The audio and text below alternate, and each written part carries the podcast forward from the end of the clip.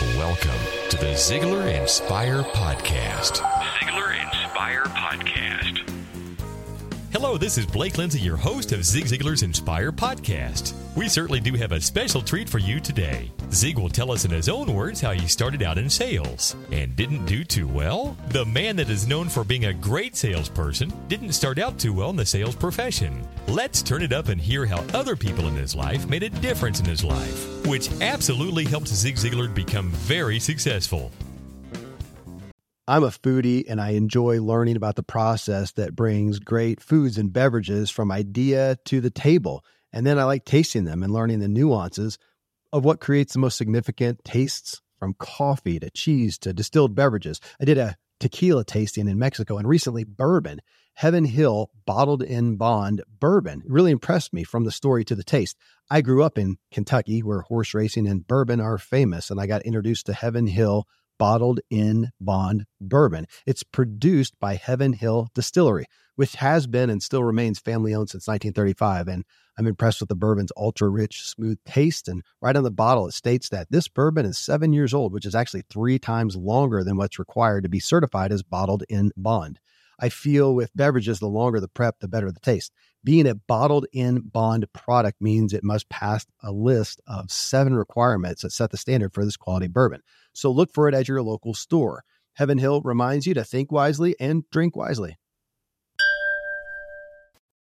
When you need mealtime inspiration, it's worth shopping Kroger, where you'll find over 30,000 mouthwatering choices that excite your inner foodie. And no matter what tasty choice you make, you'll enjoy our everyday low prices, plus extra ways to save, like digital coupons worth over $600 each week. You can also save up to $1 off per gallon at the pump with fuel points. More savings and more inspiring flavors make shopping Kroger worth it every time. Kroger, fresh for everyone. Fuel restrictions apply. I got in the Navy, met that little redhead, and then a lot of things changed about my plans. 1946, I was going to the University of South Carolina. Uncle Sam had sent me up there as part of the training program. When they discharged me, I decided to go back up there. And uh, in 1946, in November, we got married.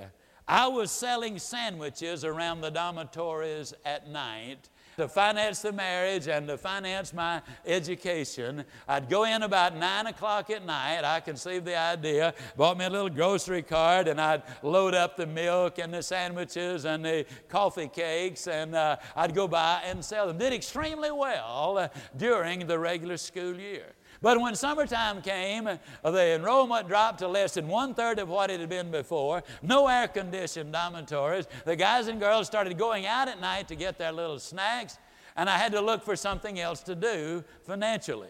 The redhead saw an ad in the paper where they wanted a $10,000 a year salesman. Well, we took that to mean providential influence that they wanted a $10,000 salesman because we wanted the $10,000. I mean, it just seemed like too much of a coincidence. I went down and applied for the job.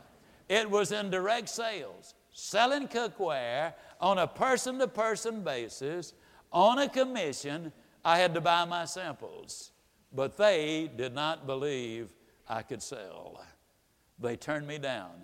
It took me two full months to convince them that they should at least give me a chance. They finally gave me a conditional chance. They said, We'll put you through the week of training, and if at the end of the training we think you can sell, then we will give you the contract. But they wouldn't even tell me what the commission was or anything else. They really did not think I could do it. At the end of the week, I guess they figured they had nothing to lose now, so they gave me the contract, and for the next two and a half years, all I did was prove they had been right to start with.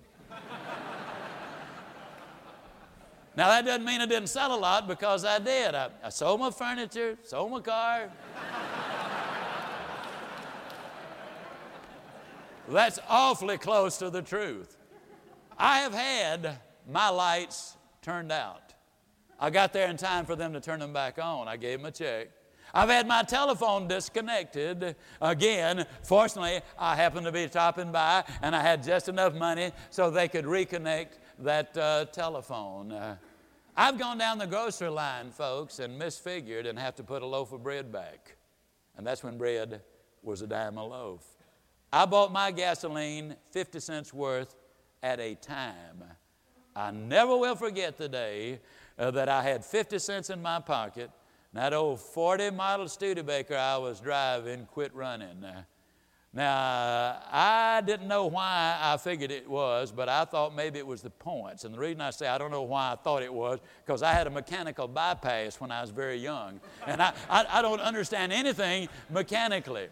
I stopped right in front of a mechanic's uh, little uh, shade tree shop, and I told him, I said, Sir, my car quit running. Let me tell you before you even raise the hood, I've got 50 cents. That's all I've got to my name but I sure need my car running. If you would just look at it. Well, he looked at it, sure enough, it was the points. He reset them, and I was off. I literally have done that. When my first daughter was born, the hospital bill was $64. I didn't have $64. I had to get out and make two sales before I could even get my own daughter out of the hospital. I'm here to tell you, I know what it is to be broke. For two and a half years, this happened. Uh, one time, I was doing so miserably. I asked Bill Cranford, my sales manager, I said, Bill, go with me, find out what I'm doing, help me. Uh, I've got to make some sales. Well, he went with me on a call. When it was over, I said, Well, Bill, what do you think? He said, Well, Zig, let me ask you, what are you selling? I said, Bill, now, you know what I'm selling. He said, Yeah, I know, but don't you think you should have told that lady?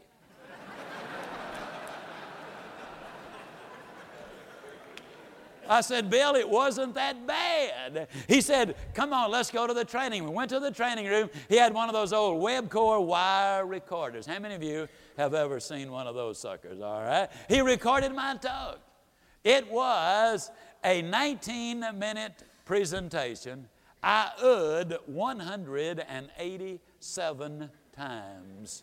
I, uh, well, uh, uh, uh. You cannot believe. I mean, I counted it three times, ladies and gentlemen. And I emphasize that because, as you probably recognize today, I'm the fastest drawl in the West. Uh, what I'm really saying is, you really can change. The other people were putting on group demonstrations where they bought the food, got a hostess to sponsor the demonstration. They'd bring in the food, give the hostess a premium, and sell to the prospects. I wanted to do that, but I had three basic problems. Number one, I didn't have the money to buy the groceries or the premium. Number two, I did not know the first thing about cooking. And number three, I had never seen a demonstration. But with the confidence that generally goes with ignorance, I figured I could do it. I heard of a Mrs. B.C. Moore who lived at 2210 High Street on the corner of Colonial Drive, and I can see that home as clearly in my mind today as I could that day. White two story frame house, no air conditioning, no insulation, and it's August. It is brutally hot. She had a set of our cookware, didn't like it because she didn't know how to use it. I said, Ms. Moore, I'll make a deal with you. I will teach you how to use that set of cookware if you will invite in two prospects and if you will buy the food for the demonstration. She said, It's a deal. She invited Mrs. M.P. Gates, who lived down the hill, Mr. and Mrs. Clarence Spence, who was her sister and brother in law, who were living with her while their home was being built. And they invited Dr. and Mrs. M.P. Gay. He was a dentist who had a set of the cookware. He didn't like it either because they didn't know how to use it. I put on the demonstration. Apparently, it was at least satisfactory. I didn't burn anything. When it was over, Mrs. Spence made a five minute speech. She went into great detail about how tough times were about how they were building a house, about how they were in debt, how they were struggling to make ends meet, etc., etc., etc. My heart got heavier and heavier as she was talking. But she said, You know, I'm always in debt. We're always broke. If I don't go ahead and get this heavy and nice set of cookware right now, I never will be able to get it. She said, I'll take it. Mrs. Gates took her cue from Mrs. Spence. She too made a five minute speech. I don't know whether they were trying to impress me or their husbands or their hostess or whatever. She made the same speech but wound it up the same way and said, I'll take it. Now, folks, let me repaint the scene. Here I am, so broke that if it didn't cost but 50 cents to go around the world, I couldn't have gotten out of sight. There are two ladies with their money in their hot little hands saying, I'll take it. What would you have done under those circumstances, anybody? Write them up. Guess what old Zig did? Scout's honor. I looked at my watch and I said, Ladies, I'd like the best in the world to sell you that set of cookware, but I can't. I've got another appointment and I'm running late now. I'm going to have to go and see them. With two ladies with their money in their hot little hands saying, I'll take it. I said, Oh, no, you won't. I got something important to do. And out of there I scooted. Now, when I got to the other appointment, obviously they were not there. But here's my question How many of you, in your dumbest, greenest day, if you got sense enough to get out of a telephone booth without written directions on the side, how many of you would ever have done such a thing as that? Now, what I'm trying to say is, friend, there is hope for you. My whole world changed one day. Went to an all day training session in Charlotte, North Carolina. Lived in Lancaster, South Carolina, which is about 38 miles south of there. Spent the day, didn't learn a thing. How many of you have ever spent a day and learned absolutely nothing? Okay? That's about what happened to me. I got back home that evening. I had a demonstration. I conducted the demonstration, got in about 11:30 that night. Our daughter kept us up most of the rest of the night. At 5:30 the next morning, the alarm clock. In those days they were alarm clocks. Today they're opportunity clocks. I mean, if you can hear one, that means you got a chance to get up and go. If you can't hear it, that might mean you done got up and gone. And depending on what you believe, that can be very bad. Well, anyhow, uh, that alarm clock sounded off at 5:30 to get me up to go to the second day of the training school. Force of habit, I rolled out of bed. We were living in a little three-room apartment above a grocery store. I cracked the Venetian blind and looked out, and it said, Ziglar, anybody with bat brains won't get out there amidst all of that ice and snow, driving a little old Crosley automobile without a heater." Man, don't be ridiculous. I did what any intelligent person would do. I got back in bed. But as I lay there, the words of my mother came back to me. And again, here's that repetition that's so important. My mother preached me a thousand sentence sermons. When a task is once begun, you leave it not until it's done. And be a matter great or small, you do it well or not at all. She said, Your word is your bond. And she said, If your word is not worth anything, then nothing about you or what you have is worth anything at all. When I had taken the job, I had agreed that I would be at every sales meeting and every training session. And though I had done nothing in the business in two and a half years, not only had I never missed a meeting, I had never even been late for one. That early input in my mind rolled me out of bed. I went to the meeting. That's where my whole life changed. A man named P.C. Merrill was there. Mr. Merrill was my hero. He had set all of the records with that company. He had written all of the training programs with that company. And at the end of the session, I still don't remember what I learned in the session itself. But when it was over, he took me aside. He said, Zig, I want to talk to you privately. Now, many of you might have a little trouble identifying with this today because a lot of times people see me today and they cannot conceive of the way I was. I was thrilled to death that Mr. P.C. Merrill, my hero, was willing to spend a few minutes just with me. There were 21 other people there he could have talked to. He chose me. The conversation lasted probably less than two minutes by design or by happenstance, I don't know which it was, he got me in a corner. And he said, Zig, I've been watching you for the last two and a half years, and I have never seen such a waste. Now that'll get your attention. I said, Mr. Merrill, what do you mean? He said, Zig, I believe you could be a great one. I believe you could go all the way to the top. I believe you could become a national champion. I believe, Zig, that if you really recognized your own ability and went to work on a regular schedule, that someday you could be an executive in this company if you chose to do so. Most of today, you will be indoors, likely your home or your office. I am as well. Even with my treks out into the woods, I spend a lot of time inside. And we're going to take about 20,000 breaths, according to the EPA the indoor air is two to five times more polluted than the outdoor air, sometimes up to a hundred times more polluted.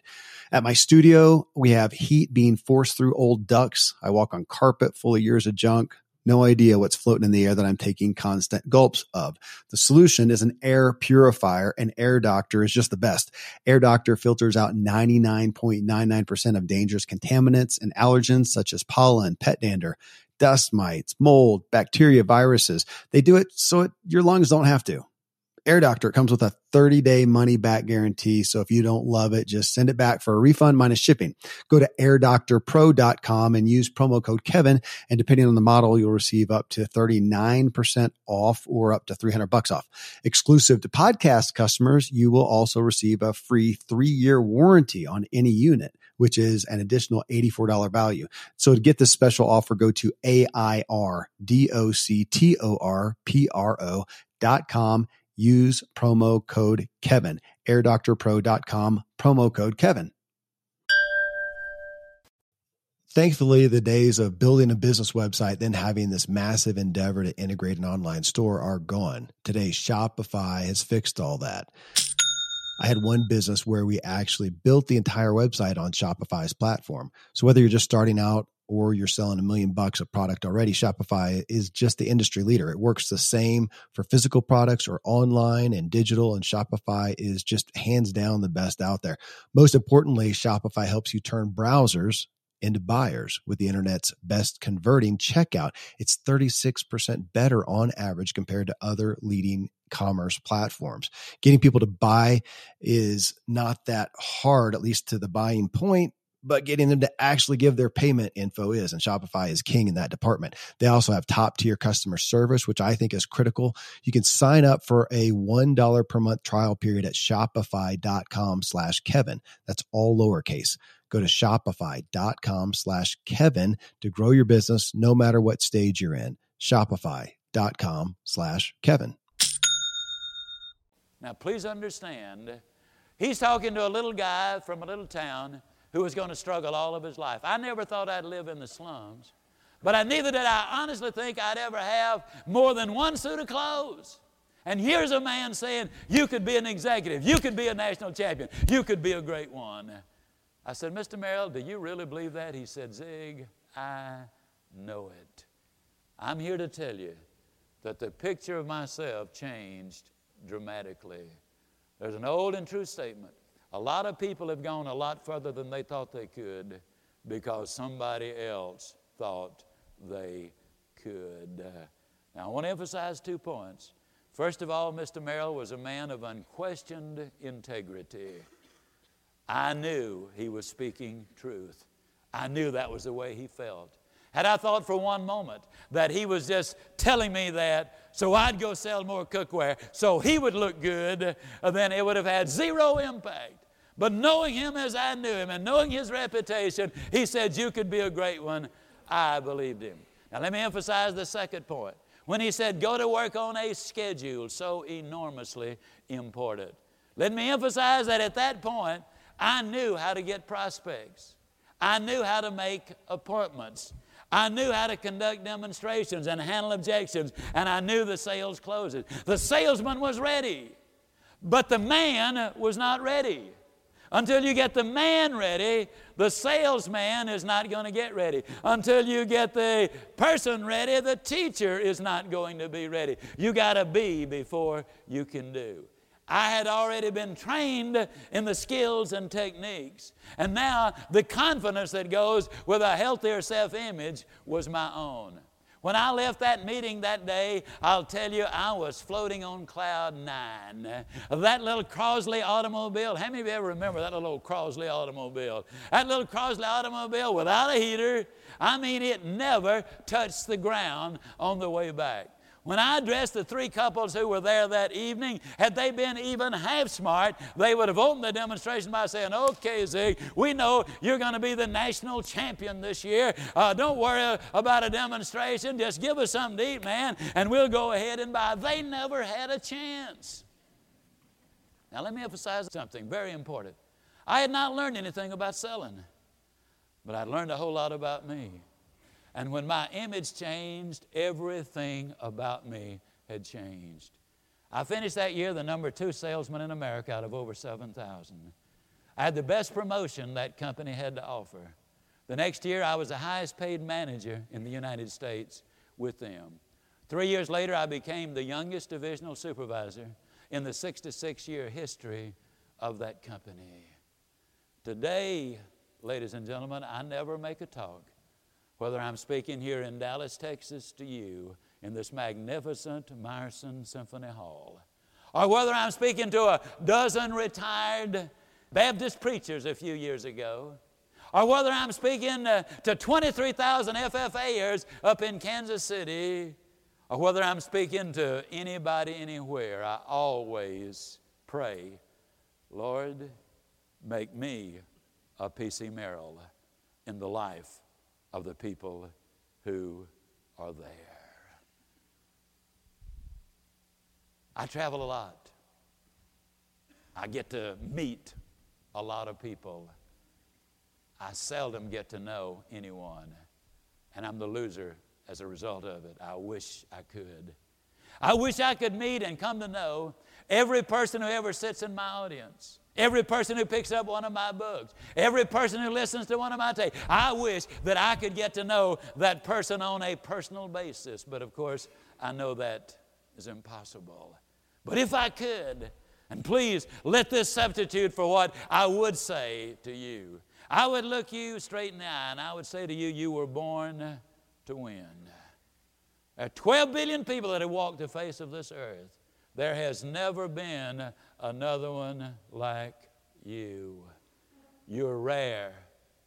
You're different. You are special. You are unique. You're fearfully and wonderfully made. You were born to win. But in order to be that winner, you got to plan to win. You got to prepare to win. Then and only then can you legitimately expect to win. I don't know how many of you voted last November. I did. I hope all of you did. I think we all, as citizens, need to participate in every election locally and statewide and nationally. And if we don't participate there, we have no right to complain about anything that is going on. We have abdicated that right to gripe if we've not accepted the responsibility of doing something about it. But I'm going to ask you now to cast a vote of an entirely different nature. I'm going to ask you to vote for you. Here's the process. Imagine, if you will, that you can step directly into the polling booth of your own mind. Imagine that you reach up and you pull the draperies because this is a very private affair. And as you make this particular vote, here you are in the voting uh, booth, and there are a lot of levers there, but one of those levers has a name on it that is pure gold. It is bigger than any of the others. It has your name on it. You reach up and you grab that lever with your name on it. You pull it down, excited, motivated, enthusiastic, and you vote for you. And when you do, you'll discover that long ago, God had already voted for you. I'm here to tell you that that eternal arithmetic clearly says that you plus God equals enough. Enough. Who has encouraged you to do more and be more? Most importantly, who can you influence today? Who can you encourage today? Go find someone and make a difference in their life today. And remember, you plus God equals enough. I'm Blake Lindsay, encouraging you to live your life to the fullest.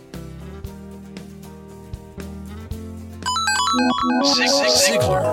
Ziglar. Inspiring true performance.